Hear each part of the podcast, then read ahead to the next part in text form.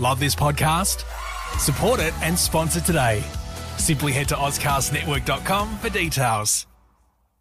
How powerful is the Cox network? So powerful that one day the internet will let your doctor perform miracles from thousands of miles away, Connecting to remote operating room. giving a whole new meaning to the term house call. Operation complete. The Cox network, with gig speeds everywhere, it's internet built for tomorrow, today. Cox, bringing us closer. In Cox serviceable areas, speeds vary and are not guaranteed. Cox terms apply, other restrictions may apply. Good evening, ladies and gentlemen. We are now in the famous forecourt of Grauman's Chinese Theater on Hollywood Boulevard in Hollywood, California, where the Metro Goldwyn Mayer production Grand Hotel is having its world premiere this evening. The outstanding cast of the motion picture industry has been lavished on this production. Any attempt to describe the setting here tonight would necessarily give only a very limited idea. Grauman's Chinese Theater this evening is a mecca for the elite of Hollywood. There are celebrities attending this premiere from all over the country. Hollywood Boulevard is ablaze with light.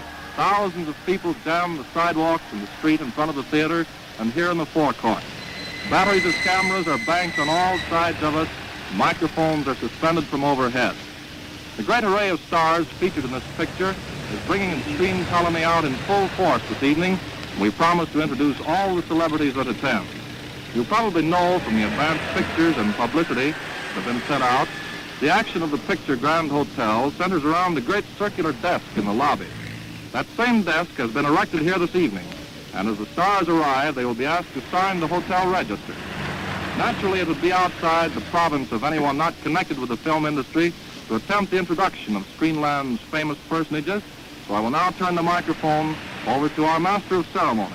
G'day and welcome to another episode of Awards Don't Matter. I am the co-host Andrew Peirce and I'm joined by my co-host Dave Giannini. Welcome. Thank you. Yeah, glad to be here. Glad to, you know, talk about some good movies, Andrew. Finally. Leave these Yeah. fucking horse movies behind uh, and get to some good stuff. So I'm excited for this episode for sure. And I think I think that this uh, particular episode where we're going to be discussing the 1932 Best Picture winner Grand Hotel uh, is going to give us a, a very definite answer of whether uh, to our question, which is, uh, do these films still matter or not? Um, because this is a real treat of a film. It's directed by Edmund Goulding and is a all-star cast with Greta Garbo, John Barrymore, Joan Crawford, Wallace Beery, Lionel Barrymore, Lewis Stone, and Jean Hersholt. And uh, this film, going into watching it, for me at least, was a bit of an odd one because it is the only film to have won the Academy Award for Best Picture without being nominated for anything else. And when you see that and when you hear that, you're like, really? Why this? Yeah. and especially like given like I, you know, it's it's very strange. There's a there's a bunch of movies nominated for Best Picture, and as I think we kind of talked about before, very few nominees for the other um, for the other awards. Like there's only I think three for uh, Best Actress, three for Best Actor, Best Story, all that stuff. It's it's very limited, and like the fact that this didn't get nominated for like Best Screenplay or Best Actress is kind of stunning to me. Or best director. Like this is a well crafted movie. Like i had that same worry that you did when you mentioned to me that it only won for this. I'm like oh is this one of the like because sometimes you get these these kind of favor awards right? Like well there's a bunch of people involved we really like. We like the director. We like these these hollywood stars. So let's let's give them this one and then shut them out of everything else. Of course, usually that doesn't happen with Best Picture. Usually that would be like Best Director or Best Actor or Actress. But like, man, this is a phenomenal movie, and I think the thing that shocked me most is the kind of disparate tones that are accomplished in this movie. Like the first the first 20 minutes or so, I was like, this is so charming. This is like I could just watch these people interact for five hours and be totally entertained. But then as the as the film moves and it gets a little bit darker and much sadder, and that stuff all works, and that is the mark of great direction, great writing, great acting. You know, so the fact that it got kind of negated from those categories is legitimately surprising as I as I watch this movie. Yeah, it really is. And and again, as you're just echoing what you were saying, that that cast is is to die for. Like, you know, the fact that Greta Garbo or Joan Crawford or, or even the script itself was not nominated for anything um, is genuinely insane because it's such a joyous, wonderful film to watch. And one of the things I love about Grand Hotel is that it's a bit of a hard film to kind of explain what the plot is because the plot there are so many different elements working at once to make it go. But the way that it kicks off is so brilliant, and yet I can see the elements of so many different directors uh, from here on working with this kind of format and style. And especially the tone as well, and pulling from this kind of uh, this kind of film, uh, you know, I'm thinking of Wes Anderson, for example. His kind of oh yeah is very very uh, off the the ilk of Grand Hotel, but the the opening of it is just wonderful and smart, where you have most of our main characters all speaking to people on telephones and establishing their own plot points. And yet you know it's a little bit confusing at first because you're like at least for me i was like this is a lot to take on board right away. There is so much going on and i'm like okay should i rewind it? I'm like no no no. I'm going to trust this movie that it's going to make sense. And that's what i love about a film like this is that it encourages you to trust it and to fall into its grace and just be like no no i've got you it's going to be okay you're going to have a good time and you're going to know exactly what's going on. Uh, but I love this film a lot. It's so good. So, so good. Yeah. It also had me thinking about the way films are planned now and how different it is from the 1930s. Because if you watch this with 2020 eyes, which you can't help but doing, you can't help but do, this feels like the first movie of 10. Um, like it even has this this running kind of this running gag with this uh, this doctor character says you know Grand Hotel always the same. People come people go nothing ever happens right? So it's setting up you know we're finding the stories of these people and then they leave. And of course the nothing ever happens. Is a line filled with irony because a lot happens at this hotel. There's a lot going on. Um, and then you know at the end of the movie everybody leaves and goes on with their lives changed forever but going on with their lives. And you could easily see if this was made now be like okay grand hotel 2 you know now we have new people and new stories coming in. Or you know you just make it a tv show and every week you have new people coming and going. But i like the fact that this is kind of this self-contained thing.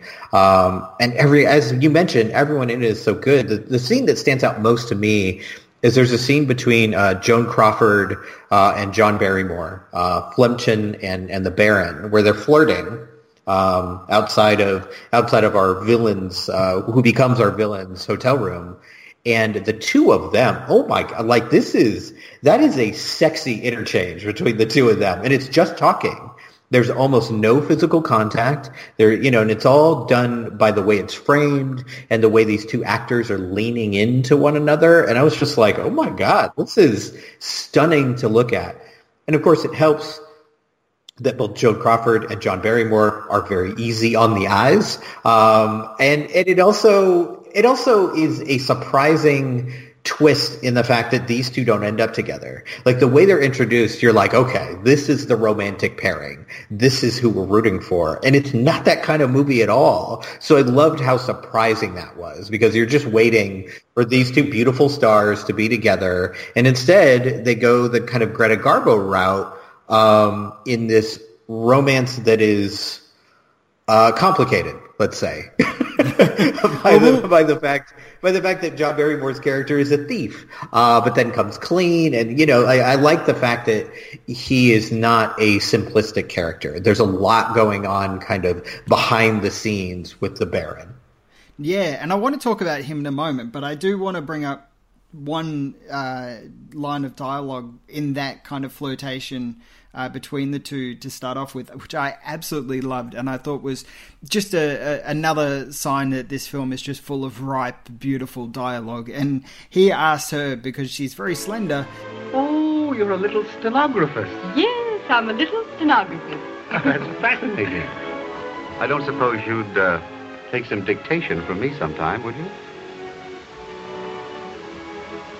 Well, uh, how about some tea then? Tea would spoil my dinner. Only have one meal a day, and I'd rather hate to spoil it. Oh, are you reducing? Reducing? Hmm. Me? Do I need to? Oh, oh no. It's perfect. You know, I don't think I've ever. But uh, why one meal a day? Money. Ever heard of it? Yes, I have vaguely. But I always thought little stenographers made little pennies. Very little. Oh, that's too bad. Shocking to hear in a Hollywood movie a woman saying like, "No, I'm I'm good. I don't need to reduce." Like that is because especially with the like the beauty standards, not only of the time but just in general, you know, and him reacting of like, no, essentially you're perfect. Like you don't need to change anything, which is a very strange romantic line in a Hollywood movie. Like meeting someone and telling them they don't have to change, which is why I think you're immediately rooting for these two because their interactions are so charming. Oh yeah.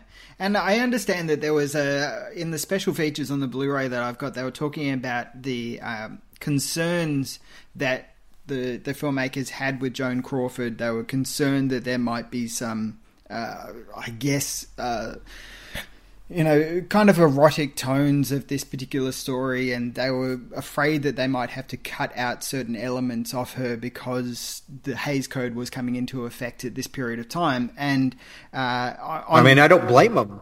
Well, I think yeah, she just has it's- this it- kind of natural this natural kind of eroticism to her performance, like just the way that she looks at him and the way that she leans in and the way that she kind of plays with him. Like it is like it is striking for a movie of this time. I was watching it going like, oh my God. Like I don't even see this kind of heat between two actors in movies now where you can actually have sex on screen.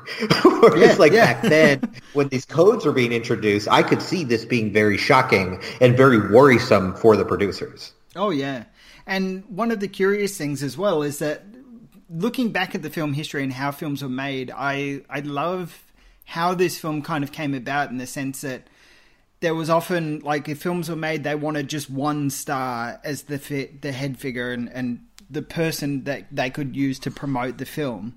And yet for this one, because of the massive all-star cast, which became the norm as as things went on, um, there was real kind of conflict as to what was going to be happening with these different actors and all this kind of stuff. Then and that that kind of um, gossipy uh, behind the scenes talk and stuff like that is really really delicious to dig your fingers into if you're a film fan. And so to see it stretching all the way back to something like grand hotel is wonderful. And uh, notably as well i i find this quite amusing that um so greta garbo didn't come to the the opening of the film at the grauman's chinese theater in hollywood. Um, and it was a massive star-studded affair. They signed this book. It was one of the first kind of really really massive uh, openings of a film of its time at that era. And so she didn't do it, she didn't go along. So Wallace Beery dressed up as uh, Greta Garbo's character in the film, this ballerina, and presented himself. Amazing. And apparently, uh, according to the, the reports, nobody applauded and was very like, uh, this is bad taste kind of thing. Um, but that's the kind of the mishmash of different, you know, personalities and these heightened personalities. And they just, you know they explode off the screen. Uh, and i do want to kind of talk about the, the Yeah. relationship that greta garbo had as well because she pushed for a closed set for the romance scenes. And these aren't like explicit romance scenes at all but they are very uh, you know it's it's amazing to see an actress like her working because she respects the human emotion so deeply and carefully and so re- requested for a closed set. And sure enough her and john barrymore really hit it off and the relationship flowed off screen that the, the the love was tangible and you can feel that in those moments as they inch closer and closer together. Uh, i just this film just is so beautiful it's such a joy Yeah. it's such a treat And something something I noticed as I was, as I was watching it because I'm trying to keep a close eye on uh, not only how film has changed in general, and I think you can really see the advances and especially like art direction and cinematography here. Just the the the shots from above of the kind of circular pattern of the of the hotel and seeing all the I mean just absolutely stunning. But also the acting is is becoming less presentational.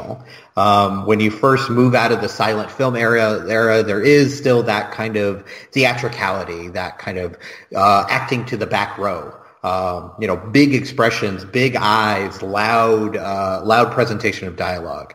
And here, everything is so much more naturalistic. Like I, I mean, it's Barrymore is like I, I, I guess I should say John Barrymore because Lionel Barrymore is also in this movie. John Barrymore is is very subtle and very smooth, and you can see why people fall for him, both in a romantic sense and a friendship sense. And we haven't mentioned Kringelein, uh, Lionel Barrymore, who's just so sweet and so wonderful, and you just like it's interesting. Like you, you watch his portrayal, and it very easily could tip over into the side of like, oh my god, this guy is so nice. Who even cares anymore? Like it's so saccharine. But like you do really care for this guy, and you see why both both the Baron and eventually Flaemmchen like connect to him and care about him and want to do nice things for him and be his friend and be there for him. Like you really do get it. But all of these performances, none of them to me feel like acting with a capital A, you know, and a lot of it is probably because of the style of the film. It is, it's not a comedy by any stretch of the imagination. as comedic moments, but even when things are really difficult, there's a light touch to this movie. And I think that transfers to these performances, which is why uh, Preysing, our, our, villain, really stands out. Like from the very beginning, he's very gruff. And also, uh, just to mention how strange it is to have at this time Joan Crawford's character essentially uh, do the closest thing that a character could in this time to walking in on a male character naked. Like the fact that she walks in on him the first time she meets him, he's just coming out of the shower and it's, and he's very gruff and like sends her out of the room. So you get immediately what kind of guy he is. He's not charming. He's not cool. He's not even like mildly embarrassed by this. He's just like, get out of my space, you know, which is a great character moment. And, you know, when I was first watching this, I was like, oh, I don't trust that guy. And I like that the movie kind of rewards the audience for that, like rewards how you're looking at these characters by like, no, no, he's not just mean. He's not just someone you shouldn't trust. Like he ends up being a killer. So you have to really be concerned about about this guy, and I just think it's it's just kind of a perfectly crafted movie. I was really it feels very modern in that way. Yeah, and what I liked about um, Wallace Beery's presentation is is Preysing, and we should probably run through what the characters are at the hotel for, but he's a businessman there to do business with Manchester and all this kind of stuff. And yet his performance, yes, he is the villain of the piece, but he's not a traditional villain in a lot of ways. You still have empathy for him. You still like from my perspective, you can see a heart in this character. You can see how he ends up being the person that he is. And yes, he's a kind of a despicable person, especially because certainly for uh, Joan Crawford's Flaemmchen, the stenographer who is there to work for people, um, you know, he basically wants to buy her to come and work for him and be his side piece. And it's like, she's like, yeah, I'm not doing that. And he's like, look, it's fine. You know, it's not a problem. It's okay. But the film and his performance presents that with a little bit of heart and it's not asking us to empathize or care about him but it's just showing that there is a person there not a caricature. And that's masterful. Like that is so difficult to actually do. It sounds easy when we say it but it's so difficult to actually present somebody who's despicable or heinous or unlikable uh, as a genuine person, as somebody who is a real human being. And it's done yeah. so well here. So well. Yeah. yeah, they do it they do it smartly in very quick succession, right? Where you have these moments where he's, you know, talking to a friend in the hotel room, kind of talking about how he's falling for this person and he's like, "Oh, maybe that's a possibility." So he gets that sense of hope. And even in that scene, his face lightens a little bit and he kind of it brightens up and you're like, oh, and then like almost immediately after that, you have a scene where, and of course they're using Lionel Barrymore to great effect here. They have the two of them essentially get into an argument and then you see truly how cruel he can be. So they do both very quickly where it's like, oh, maybe he's a nice guy underneath. And then you're like, oh, look how he treats people who he sees as beneath him. This is something we have to be concerned about. Like, because if you're mean to Otto Kringelein, like you have no heart. Like it, it's it's just a a nice. Uh, just a nice guy, you know, like throw out the fact that he's dying of some mysterious illness, but just in general, he's a well-meaning, good person. What could he possibly have done to offend anyone? So when you have someone attack him, you're like, oh, that's definitely the bad guy. This is not the guy I should be rooting for at all. Yeah, yeah.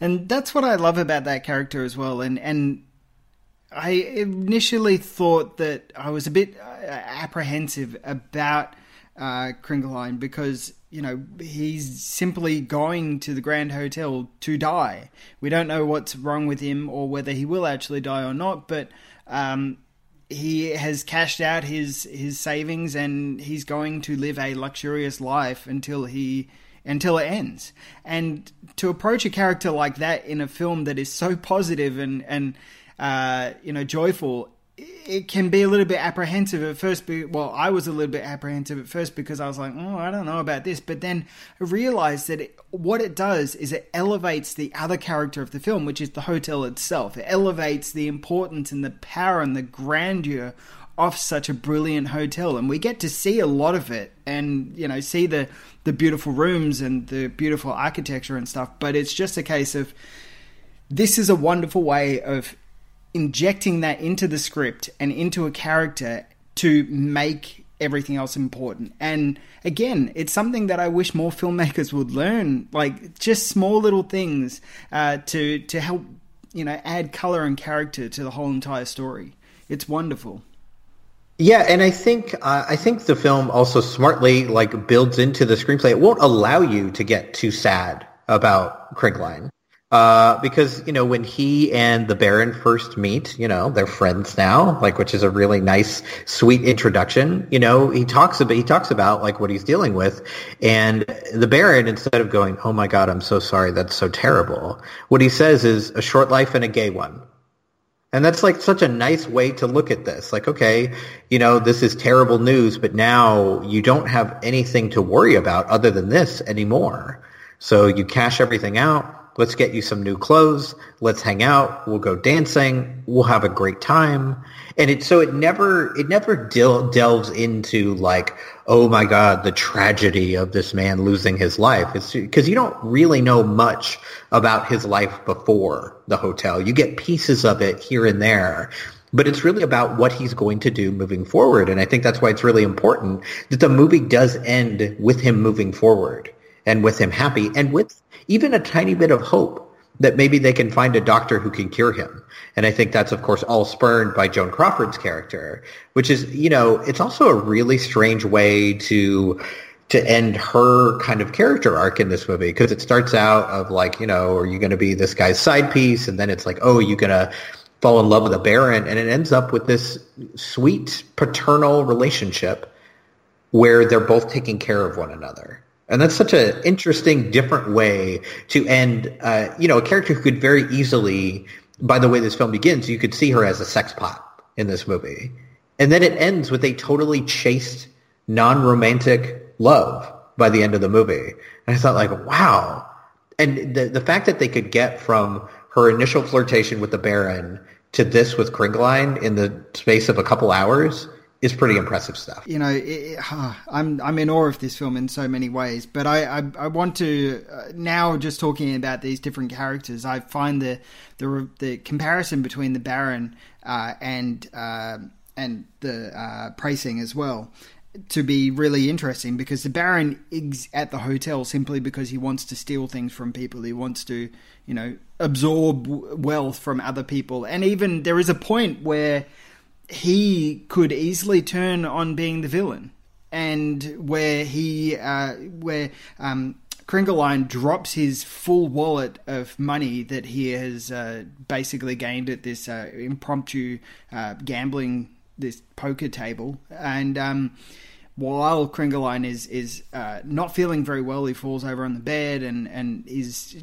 even further distressed because he's lost his money the Baron is like, I'm just going to pocket this. And then he has a change of heart and is like, no, no, no. He is a friend of mine. I'm going to give him back his money. And it's just a fascinating way of um, counteracting two different characters who are, on paper at least, on the same ballast. They're on the same, you know, breadth of, of uh, criminality in a lot of ways. Um, certainly with Preysing, he is is manipulative. He steals from uh, different uh, companies and manipulates other companies to uh, fall into bad transactions, and yet does it with no shame at all because it's all about him.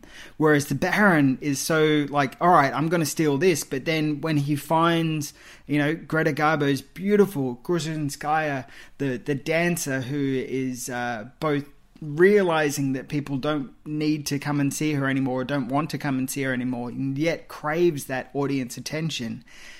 And then when he sees her desperate and has has stolen her diamonds or, or no her pearls sorry um and then he returns them to her. And and that sounds like we shouldn't care about him because he did the wrong thing to start off with but then he had a change of heart. But again his performance is so brilliant that we're just like oh you are a good person deep down inside but you just can't help yourself and it makes his death even sadder because he's just a he's just a nice guy Right. I think I think that's the piece that is really affecting. It's not just that he is a nice guy. It's not just that he has a change of heart, although that does tie us to him. What really ties me to him by the end of the movie is like he makes the right choices given the situation he's in, and because of that, he dies. Like that is fucking tragic. Like it it ties you to him because like okay, you see him pick up the wallet and you can see how it'd be tempting given his situation. And then he looks at he looks at his friend, his only friend, as he mentions in the very beginning when they meet. He says, "I don't have any friends except you know." And then Otto says, "Well, except us, we're friends. We just said that." And he has that realization, and, and he realizes like I can't do this. There's a line I can't cross. You know, with um, with Grusinskaya, you know, essentially they're dancing around the fact that she she's suicidal because she doesn't she doesn't have the attention anymore. She doesn't have her passion anymore. And he sees this and feels bad for her. And then that love becomes real. And the same thing, you know, it's it's interesting that this movie, which I mentioned has a very light touch, is a lot about death. Mr. Pimenov, the ballet master. Grusinskaya. Hello? Hello, Pimenov? I'm at the hotel. I couldn't go on. I couldn't. How's it going? Well, who's dancing? Dupre? Well, how's it?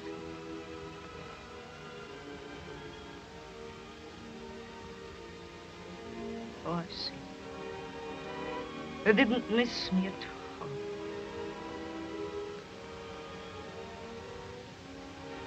Good night, Peter. I didn't even miss.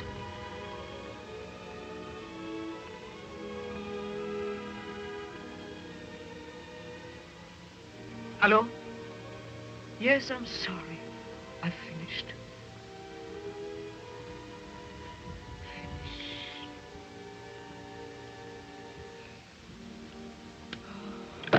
I always said I'd leave off when the time came. And who trouble about a Grusinskaya, who dances no more. What would she do? Grow orchids, keep white peacocks, die. That's what it comes to at last. To die. I'm not going to wait. I am not going to wait. Don't be alarmed, madame. Who are you? Someone who happened to be hiding in your room. Why? I often come here when you're at the theater. Why? Just to be alone in your room, to breathe the air you breathe.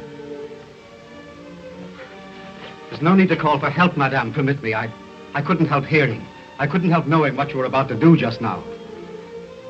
I, uh, could have left by the window unnoticed, but I risked being discovered. May I say something, madame? You're so beautiful. It tore my heart to see you in despair like that.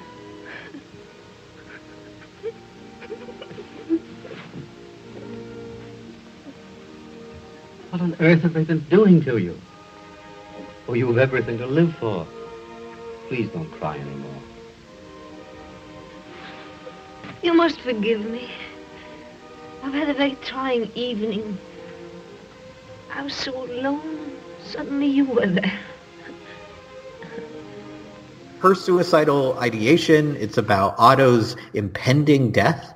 And, and uh, the Baron is surrounded by these people and does feel for them and not just in a piteous way like oh these poor these poor saps they're all they're all going to die. Not like that but just like really actually deeply feels for them and connects with them to his death.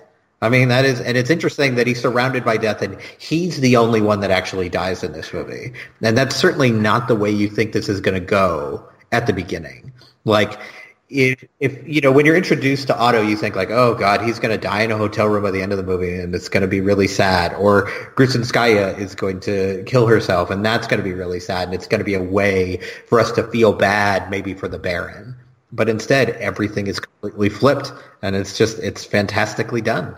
And what I love about it as well is, yes, it is there is a lot of death to it, but in those opening moments where everybody's on the phone call and stuff, um, Joan Jean Hersholt's Porter really, really pointedly is on the phone trying to find out about his wife giving birth. And that it it's we don't touch on that throughout the film at all.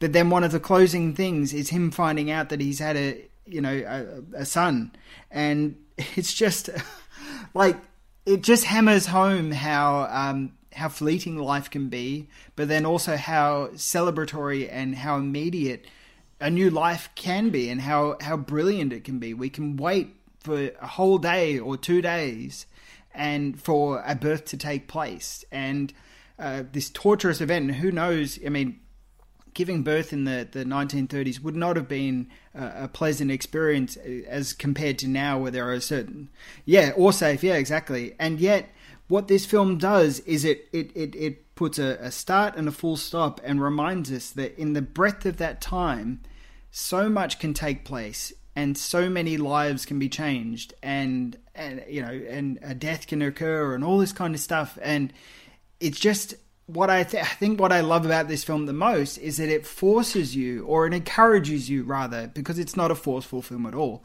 but it encourages you to remember that life is fragile and so much takes place in life that we also need to you know, look out for other people and, and respect other people. While our days are flurrying forward, uh, you know, we don't know what's going on in somebody else's life, and yet we, um, to unfortunately make an allusion to a future Best Picture winner, we all kind of crash together in some ways, and we've got to deal with that.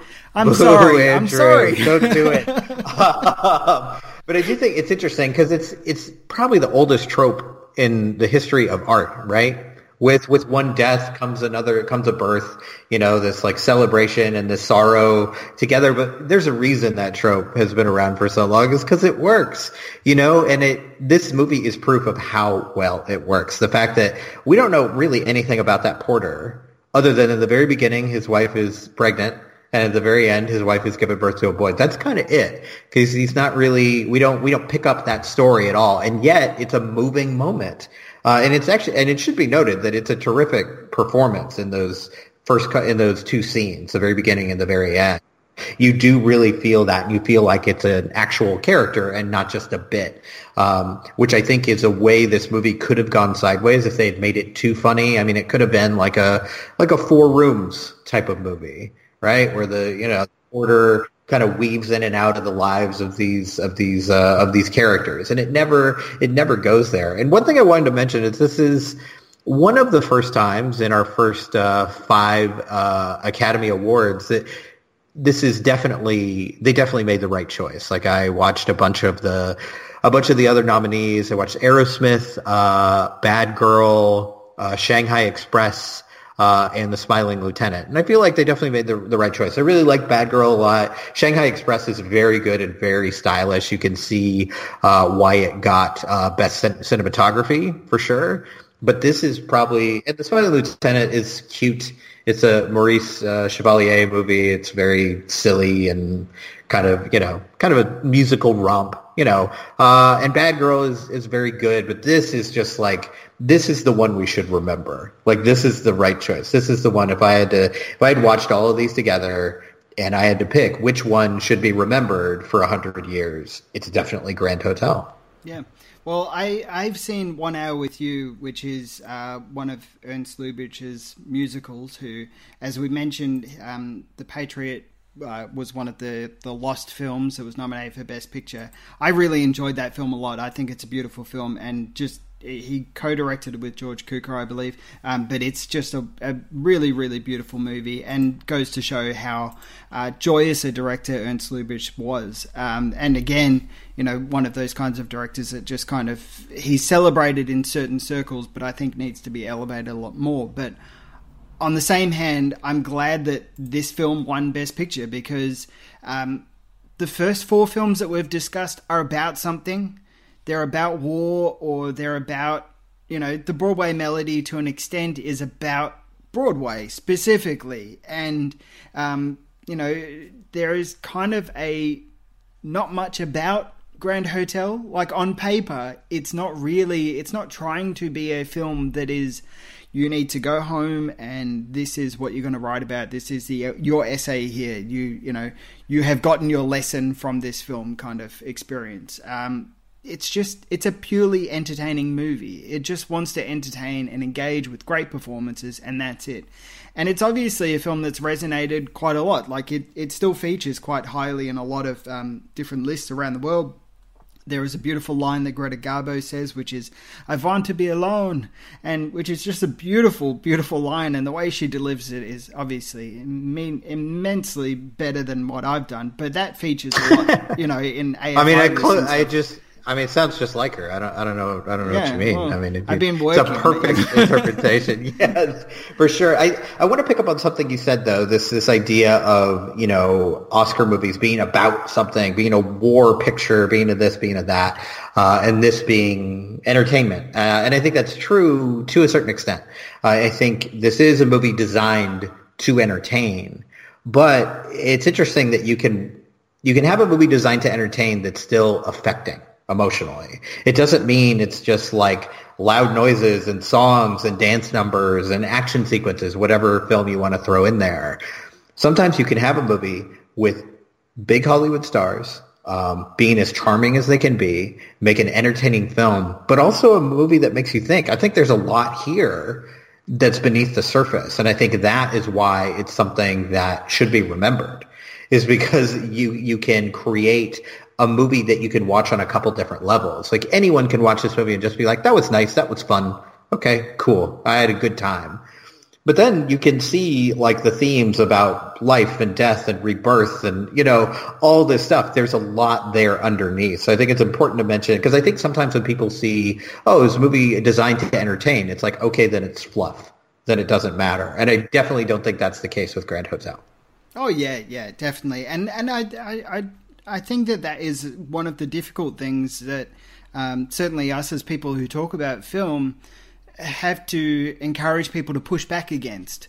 That you know, it's just an enjoyable film. Uh, you know, is is dealt with in such a dismissive manner, and you know, you look at something like Sleepless in Seattle, for example, or When Harry Met Sally. Like they're they're not in the same ilk as Grand Hotel, but they are enjoyable, entertaining films, and they come along and entertain you, and that's it. And yet they are undeniable classics. They're undeniably great films that you know when we watch them, we can't help but take away a lot more than what we think is on paper. And that's what with you know that's what's here with with grand hotel. It is a, a very entertaining film. And yes it's not uh, from my perspective it's still not specifically about you know it's not you're not taking a lesson home but you are getting a grand sumptuous meal of a film.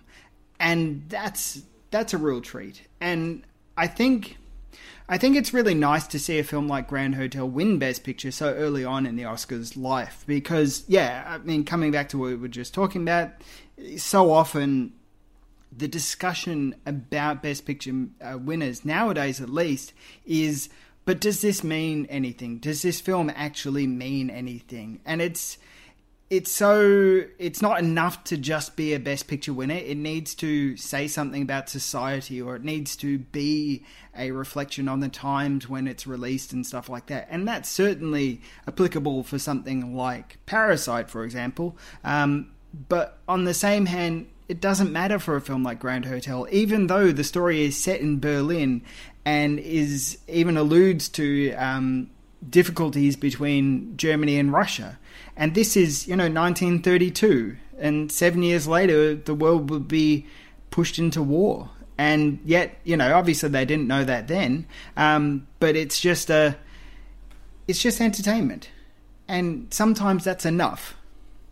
Yeah, I, I agree, and I think you bringing up that the Oscars tend to award things that quote unquote are about something or mean something, I think is kind of a mistake, not on your part, but on the Academy's, um, in that it tends to reward things that lack subtlety.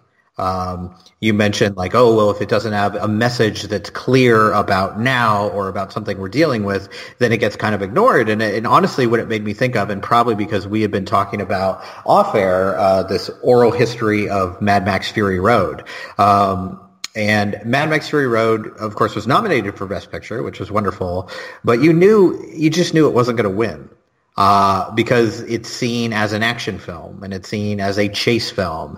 But there's a lot underneath the surface there about feminism, about misogyny, about government control. I mean, there's a lot there, but it's it's hidden, it's couched in the action framework, so it doesn't get the respect. So then, you know, that's why you get you know, winners like Crash and winners like Green Book, which are very, let's say, clear with their messaging. That's the nicest way I can put it. They know exactly what they're trying to get across, and those films tend to get rewarded because it's easy. Because it's easy to look like, oh, well, we want to we want to reward the movie that says racism racism is bad. I mean, that's that's a good message to send, you know. So it tends. I think sometimes the Academy tends to award the wrong movies, but also um, I was also looking at this this particular Academy Awards, the fifth Academy Awards, and if you're one of those people that hates how long the Academy Awards are, this is the beginning. This is where everything started to go downhill because they started adding categories. You have,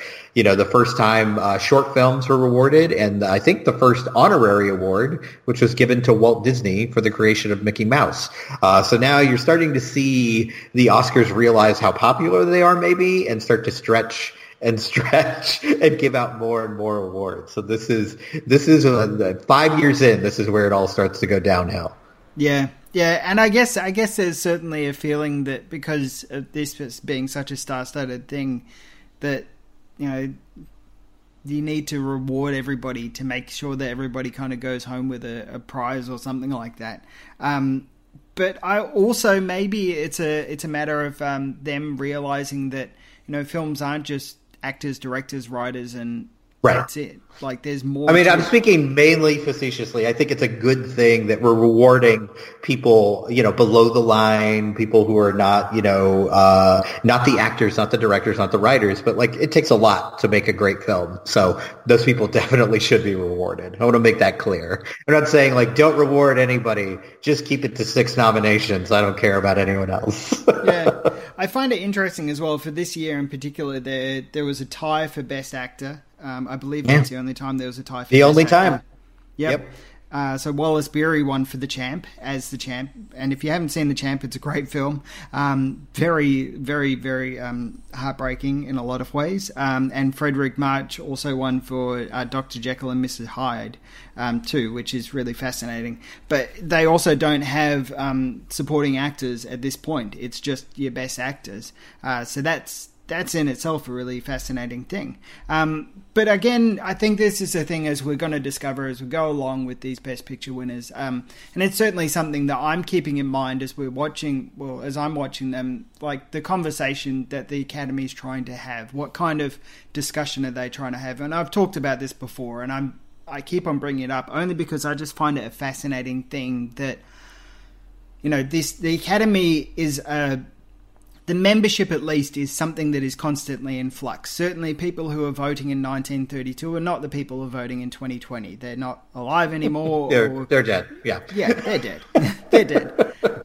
But I'm curious about what the like what the permeating meaning of the Oscars is, what the permeating um, status and what it stands for as a figurehead thing in cinema. That I find really fascinating. And if they're rewarding films like Grand Hotel, then you know, I kind of wish that this is the kind of film that I wish I could go to the Academy, like all 6,000 members or 8,000 members thereabouts, and just slap them on the face and say, this is the kind of film that, you know, watch this again and just remember what great cinema is like. Maybe consider this sometimes, especially like nowadays.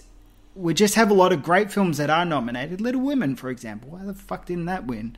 Like, not saying that Par- it should have won over Parasite. Parasite's great, but it's just like that's the kind of film that this feels like. It's warm, it makes you feel good, and it's just a really well made movie. And sometimes that's all that matters. Uh, mm. Yeah. So, so let me do something that I never thought I would do. Let me defend the Academy for all a right, moment. Go for it then. so I think something that people sometimes forget because you know every year we all have our favorites that we would love to see get awarded, right? Uh, like you know, you know, when the year Mad Max uh, was nominated, many people that was their favorite. My favorite that year was Brooklyn. I really would have loved that to win to be remembered in that way. But back in the 1930s, there's just less movies, man. There's less options. So, you know, I think it's easier to nominate the right movies when, you know, 50 movies come out that year instead of 450 come out.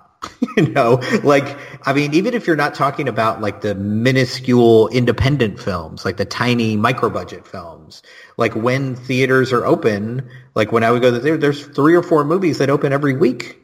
Then there's 52 weeks in a year. Like that's a lot of movies. So it's like, and you only have so many spots. You know, at most you have 10 uh, that you can nominate. Um, so mistakes get made. So I think it's easy for us to look back at the 1930s and be like, wow, they really made the right choice, except for years like Cimarron and the Broadway Melody. But like years like this, you're like, yeah, you got it right. And like, you, you, know, and I watched a bunch of these movies that were nominated and not a single one of them was bad. They're all enjoyable, good movies. But again, there's less. But I do find it interesting that they rewarded Grand Hotel and it, it kind of makes sense if you have a cynical view of the Oscars given that it was so star-studded, had all these kind of old Hollywood stars, especially Garbo. Like it feels like it feels like a movie they would really, really love. It is shocking that there were no other nominations for it. But one thing I love about this, this was the last time I think no film won more than two Oscars. Um, and again, that's easier when you only have eight awards instead of like 900 or whatever they have now. But I would love it to go back to something like that where you reward a vast number of films because it would be nice for, you know, 30 movies to be able to say Oscar winner this, whatever it may be, instead of you know, years like, and not to shit on movies like Titanic. I think Titanic is a great movie. And same thing with Lord of the Rings, Return of the King, where it's like, okay, it won 13 Oscars or whatever it is. It's like, okay, did anyone else get one? Like this is, did we make any other movies this year? Like, can we just spread it out a little bit? So yeah, so I think, so I think, yeah, I would love it if the Oscars um, rewarded movies like this more, but I think they had an easier job in 1932, 1933 than they do in 2020. Yeah, I can understand that. I, I appreciate that. Um, I just, I don't know. I it's hard when we look back at these older films to not bring up the modern ones because this is what we're living through, and and we are looking back through a looking glass at, at a period at a different period of time that we weren't around in, so we can't help but refer to the current nominees or the past few years of Best Picture winners and stuff like that. And and maybe that kind of um, reflection will change as we've got more of these Best Picture winners under our belt. We're still only in early days. This is you know the fifth Best Picture winner. Um, but I'm I I just find that really interesting, and I find it also interesting that it's kind of like great, bad, great, good, good, um, and then great again. Although some may say that Cimarron was bad, so it's like wings. Great, Many say that Andrew, you have to understand, you are on a different side of history than most people. If you look at lists of uh, Best Picture winners, that is oh, always looked. near the bottom. So that's always near the bottom. So don't pretend like you're like good. Maybe come on. You know, in general, it's thought of as bad. Let's let's not let's not sugarcoat this. You can have And it is, as we're and going fine. along, you can I'm- have I'm- your wrong opinion. It's totally fine. I'm sure eventually I'm going to come to a, you know, an Oscar winner that is very well thought of and be like, this is fucking terrible. So eventually I will be on the wrong side of history, just like you are right now. Yeah, I expect you to uh, be championing the greatest show on earth when we eventually get to that. Oh, um, or around the world in 80 days. But that's a I mean, maybe I will. You never know. Like, I haven't seen those movies, and like, I've heard that they're bad, but I haven't heard why. So maybe I'll watch it and be like, hey, maybe that will be my Cimarron. Maybe. Yeah. Probably not, because I'm very smart. But Yeah. But. I, yeah, bring bring it back to Grand Hotel for one last kind of hurrah for this film because it is just a brilliant film. I find it very interesting that we spend, you know, for for films like Broadway Melody or Cimarron, we spent so much time engaging with what worked and what didn't work in that particular film, and yet, and this is the hard thing for critics and, and people talking about movies and reviewing movies when it's so good and so great um, it's sometimes a little bit harder to kind of pinpoint exact reasons why and i think we've we've touched on uh, a lot of the reasons why it's a great film but it's also hard to be so uh, outwardly effusive in praise for a film like this and not make it feel like you're being disingenuous. Like I'm, we genuinely love this film. It is a great, great movie, and and highly recommend people seek it out. Um, but don't. I just want listeners to know that you know don't let our dalliances in in other discussions um, kind of light the fact that this is it's still a great movie. We just love it a lot, um, but it's hard to sometimes talk about these movies. Do you find that sometimes? Oh yeah, definitely. I mean, it's one of those things where when when someone asks like, "Oh, what's the good thing? What are the good things about Grand Hotel or another movie of its ilk, like a movie you love?" What you want to say is like, "Fucking everything. Just go watch it. What's wrong with you?" like it's and it's I think it's it's also easier to talk about when things go wrong in a movie. It's easier to talk about why because we can maybe see, okay, here's where the choices were made that were incorrect. But when choices were correct, when they made all the right choices, you're like, yeah, good work. This is this is what you were supposed to do. Good job. Like this is, and I think uh, I think where this movie really shines. Uh, besides everywhere is the performances. Like I think this is, I think that's why it's so shocking it wasn't nominated for best actor or best actress, especially because I think um, the the same actor who was our villain here got nominated for best actor for the champ. I think it's the same exact person. So it's you know it's but it's one of those things I think maybe because as I talked about, I think this this marks a change in acting style. It makes me wonder if it just takes a couple years for people to get used to this. Like this is so smooth and sometimes when performances and filmmaking look effortless like this does, I think sometimes it gets negated because they make it look so easy. Where you're like, okay, it's like it's like if you're if you're a sports fan of any sport, right? If someone is so good and so above the competition that they make it look easy, you're almost less impressed. Whereas if someone struggles and then achieves, you're like, oh, okay, I can see it because we relate to struggle. Whereas a movie like this, everyone is just like shooting from the hip and doing really well and smooth and good looking and all those things.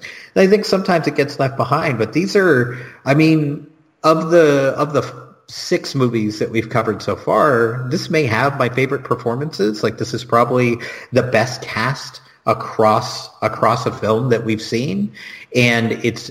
I think it's also easier to notice a movie that's dominated by one performance that has a true protagonist, and this has three or four kind of split evenly. So everyone has a good half hour, right? Um, so I think it's easy again to negate those performances, but please don't. If you haven't seen this movie, um, even if we've talked about how things end and how things don't, like it is such a worthwhile experience to sit down and watch Grand Hotel. Oh yes, very much so, and it, it still matters because of that reason. Um, and this Does it? No, I'm kidding. I'm kidding. It definitely matters. Kidding. After all this, I'm going to be like, no, it doesn't matter. No, actually, no, it's matter just how- good. It's just good. But that It's fine, I guess. You know, if you like movies, it's fine. um, but I think I think out of all the films that we've watched so far, this is certainly one that uh, I'm I'm eager to rewatch on a on more frequently. Like I've already rewatched the the film with the commentary and enjoyed it a lot. And I just this is kind of film that you just want to kind of sit with and and sometimes just have it on the background and stuff like that. It's a comfort film. Um, yeah, it's a it's a real rarity in that way. Actually, mm. like I kind of talked about how meaningful it can be and how deep it can be, but it can also just be like a really nice thing to just put on in the background while you're doing other stuff. And there's very few movies that are like that. Most of the times, background movies are just background movies. You're like, oh, that's pretty to look at, but there's not much to it.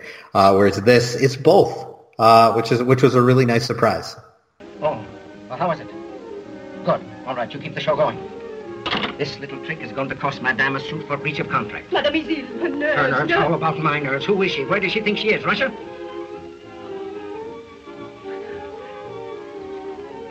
Well? I want to be alone. Where have you been? I suppose I can cancel the Vienna contract? I just want to be alone. You're going to be very much alone, my dear madame. This is the end. Love this podcast? Support it and sponsor today. Simply head to AuscastNetwork.com for details.